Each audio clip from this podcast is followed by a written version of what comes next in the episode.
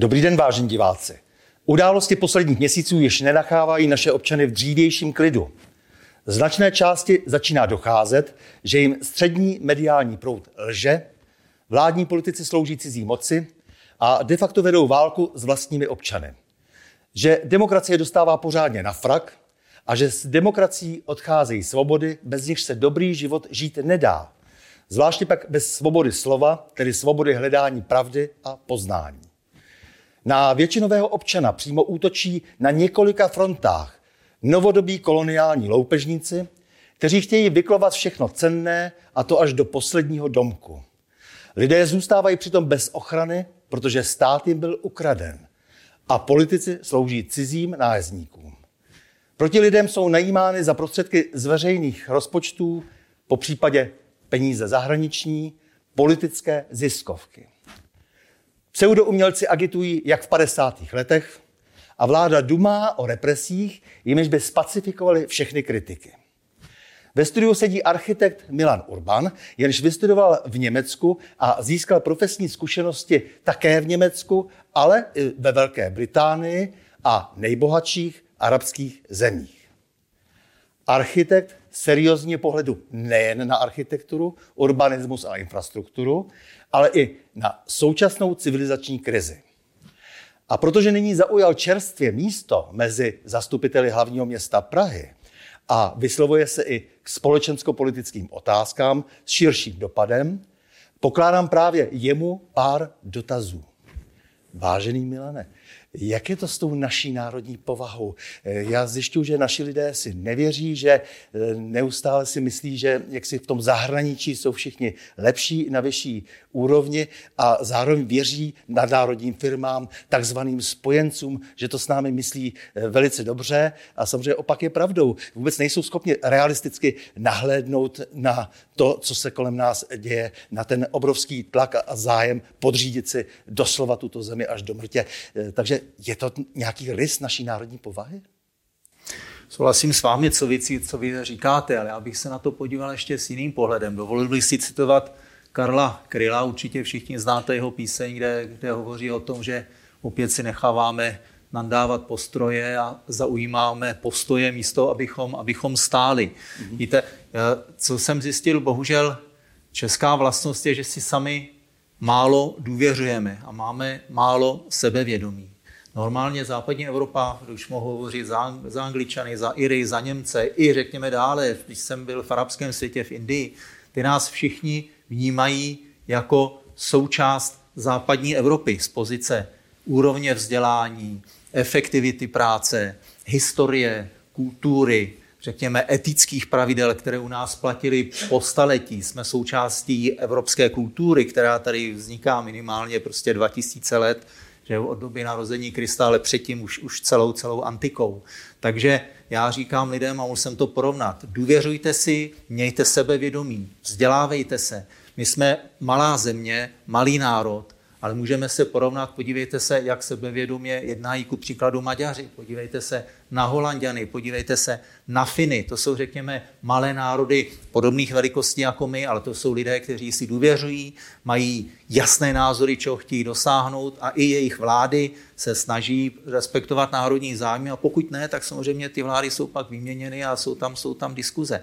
To znamená, eh, já vím, že tady jsou teorie, že de facto my podporujeme referendum a jsou tady teorie, že lidé by nebyli schopni vědět, jak hlasovat a tak dále. Že? Ale na druhou stranu vidíte ty lidé, kteří jsou nyní u vlády, ano, nebo i co byli různí kandidáti na prezidenta, tak ti jsou proti referendum, že lidi neumějí rozhodovat a na druhou stranu ty volby jsou dobré na to, aby tyto lidi dostali k moci. Takže on je v tom dost takový, dost takový paradox. A nakonec ty, co dostali k moci, tak eh, dokáží spackat eh, cokoliv. Eh, řekněte mi, ta svévolně spuštěná energetická eh, krize přináší obrovskou spoustu eh, pro vlastně neřešených problémů, ale řešitelných samozřejmě velmi dobře.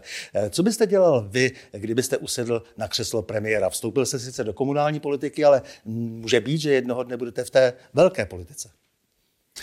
Podívejte se, v tom jsou jasná pravidla, jasné kroky, které vláda musí udělat. A nemá na to vůli, nemá na to odvahu.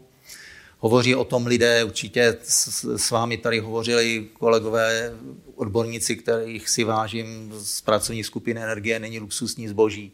To už vlastně nad tímto diskutovali s minulou vládou, ano, to není pouze současná vláda, takže už tenkrát panu ministrovi Havlíčkovi navrhovali odkupte, odkupte zásobníky plynu, které jsou, ano, které vlastní RVE, to je šest zásobníků a ta cena, o které se jednalo, to je, to je de facto cena jednoho zásobníku. To znamená, abychom vlastně koupili šest za cenu jednoho, k tomu se ani vláda neodhodlá, nebo to mohl koupit šest. Další věc důležitá, okamžitě odstoupit z Lipské burzy. Ta stejně už nefunguje od, od loňského léta. Ano, také zase vyhlásit moratorium na, na, na emisní povolenky.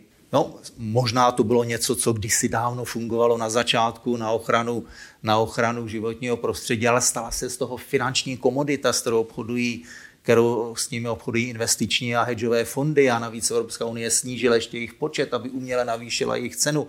Takže to se dějí věci, normální lidé o tom nemají potuchy, média samozřejmě o tom neinformují na té bázi, aby lidé pochopili, o co se vlastně jedná. A hraje se tady velmi taková podivná hra. No, na to vždycky platí latinské vlastně kibono, kdo, kdo z toho má užitek. Prostě vždycky sledujte cestu peněz, kde de facto ty peníze nakonec končí. A navíc ta vláda vlastně teď licoměrně pod pláštíkem eh, vlastně novely energetického zákona eh, skrze komunitní energetiku chce zase vpašovat ještě silněji, intenzivněji Green Deal eh, do té už dost rozhašené energetiky a dokonce to chce urychlit, že to hlasování ve sněmovně. Takže vidíme, jak, si, jak je to všechno pokrytecké, že se tady hraje opravdu velmi podivná hra, zase chtějí rozvíjet jako ten vlastně antihumánní a antiekologický Green Deal, protože nijak jinak se teď nechová eh, ta, ta představa těch eh, evropských vlastně progresivistů. Víte se, pane Novotný, no je to tak, vlastně Green Deal, samozřejmě to se schovává pod, na, pod, krásné, pod krásné proklamace typu eh, zabráníme změně klimatu, snížíme znečištění životního prostředí a tak dále. Ale v reálu vlastně Green Deal to je operace lobbystů, kde se jedná, že máte přeliv kapitálu z jedné skupiny nadnárodních společností do druhé a dává se k tomu nějaký krásný podtext, jaké to má vlastně smělé cíle a proč je toto všechno zamýšlené. Ale když se podíváte teďka na tu energetickou krizi, dobře, tak se nyní modlíme, všichni vzýváme LNG, ano, a podívejte se, ten LNG vlastně, co se k nám dopravuje, tak není norský, on je, on je ruský, nebo i z Ameriky, co se vozí, tak je překoupený ruský. On se jenom nepřekupuje od Američanů, ale překupuje se od Číňanů a vozí se to kolem celého světa. Takže pak, kde máme teda ochranu životního prostředí, když tanker jezdí kolem země koule dvakrát dokola, aby přivedli plyn do Evropy, který nám normálně tekl tady potrubím, které už bylo dávno zaplacené a nemuselo se do něho investovat. Takže to jsou takové naprosté paradoxy a okamžitě to vzbuzuje otázky otázky, proč, proč vlastně toto všechno se děje. Ale opět, podívejte Jasně. se na to, kdo má z toho největší zisky. Tam je ten tam je ten zakopaný pes, tam je de facto ten počátek všeho.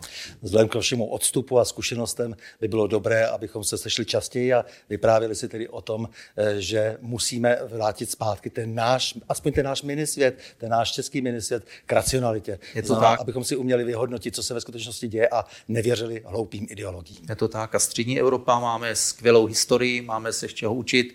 Naši předkové tady bojovali, projevali krev za to, co v současné době, z čeho my žijeme de facto, co je, co je náš základ. A nyní všechno de facto může přijít v něveč a já vždycky říkám, nechceme se vrátit na dva, 2000 let naspět, kdy tady slované byli pastevci a, a zemědělci. Jo? Tohle co byla vysoce průmyslová země, toto byla prostě, řekněme, tahoun, tahoun evropské civilizace a následně potom severoamerické. Z Evropy to přešlo pak dále. A je, je, je totální hřích, je to de facto zločiny, něco takového teďka dávat šanc. Milí Melane Urbane, já moc děkuji za rozhovor a s vámi, vážení diváci, diváci, se těším na další setkání u cyklu O čem se mlčí.